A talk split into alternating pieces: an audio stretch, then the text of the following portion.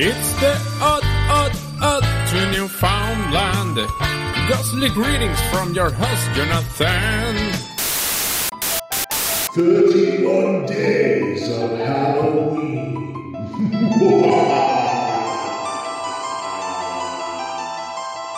You know what? I had a bad week. So you know what I want to do? I want to kill everyone. Ah, well, not really. But you know what? There are like so many murderers out there, and like there are lots. In fact, some of them are going to be well known, but some of them are not. So here's 26 other serial killers. I'm going to do 13 today and I'm going to do 13 tomorrow. So I'm just going to make it quick and easy. I'm going to, you know, just like they kill their victims, it's going to be quick and, and hopefully as painless as possible for the victim. It's, it's, it's going to be 13 today, 13 tomorrow. I'm going to tell you what their name is and what they done and where they're from basically. And some of them are crazy. It's going to be really fast, but just know that it'd probably kill me. Blah, to go into great detail. Anyhow, number one, Angel Resendiz, the railway killer, murdered nine and as many as 23 people throughout the West and South. He got his moniker because he killed his victims close to railways and used trains as a means to travel and escape. Number two, Richard Chase, the vampire of Sacramento, had a tendency to not only murder people, but also well, drink the blood of all his victims. That is crazy. And, and, it's not uncommon for murderers to leave a trademark. His trademark was a small slit, and he'd drink blood from it. Wow. That is, uh, that is messed up. Number three, Robert Hansen, the butcher baker, abducted, hunted, raped, and murdered at least 17 women in Anchorage, Alaska. He scattered their bodies all around the Alaskan wilderness you know, because he wants to do his part to grow trees, I guess. Joseph James DeAngelo, the Golden State Killer, was a former cop who committed 13 murders, 50 rapes, and 120 burglaries across Canada. His particular skill set from being a cop certainly helped him from being caught. And uh, when he was caught, he was just, I mean, 13 murders, 50 rapes, 120 burglaries. That's a lot. That's crazy. Number five, Lawrence Bittaker and Roy Norris, the toolbox killers, kidnapped, raped, and killed five teenage girls in Southern California. In addition to those heinous crimes, they also tortured their victims with items found in household toolboxes, like ice picks, screwdrivers, and pliers. Number six, Fred and Rosemary West were a married couple who raped, dismembered, and killed at least 10 women.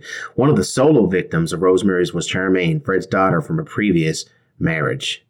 Number seven, William Bonin, the freeway killer, raped, tortured, and killed a minimum of 21 boys and young men whose bodies he disposed of near freeways in Southern California. During his trial, the prosecutor stated that Bonin is the most arch evil person who ever existed. Whew, that's uh, pretty low praise. Richard Ramirez, the Night Stalker, raped and killed at least 14 people in Los Angeles area. He would break into the homes of his victims before attacking them which is why he gets number eight.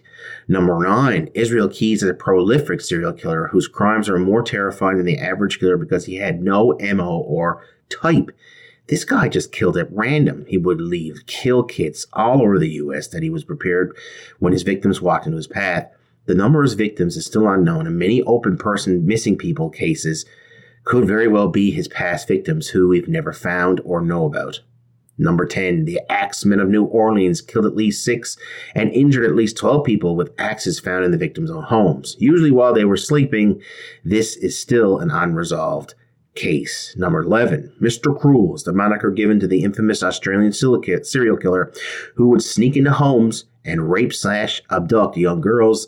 This case is still unsolved. Nobody knows who he is, but a brief description of him given by one of the victims' families who may have caught a glimpse of him was absolutely unsettling. A complete dark hood with two very small, beady eyes.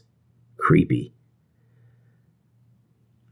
Dennis Rader, BTK, was a serial killer who bound, tortured, and killed his victims and then sent taunting letters to the police about his crimes.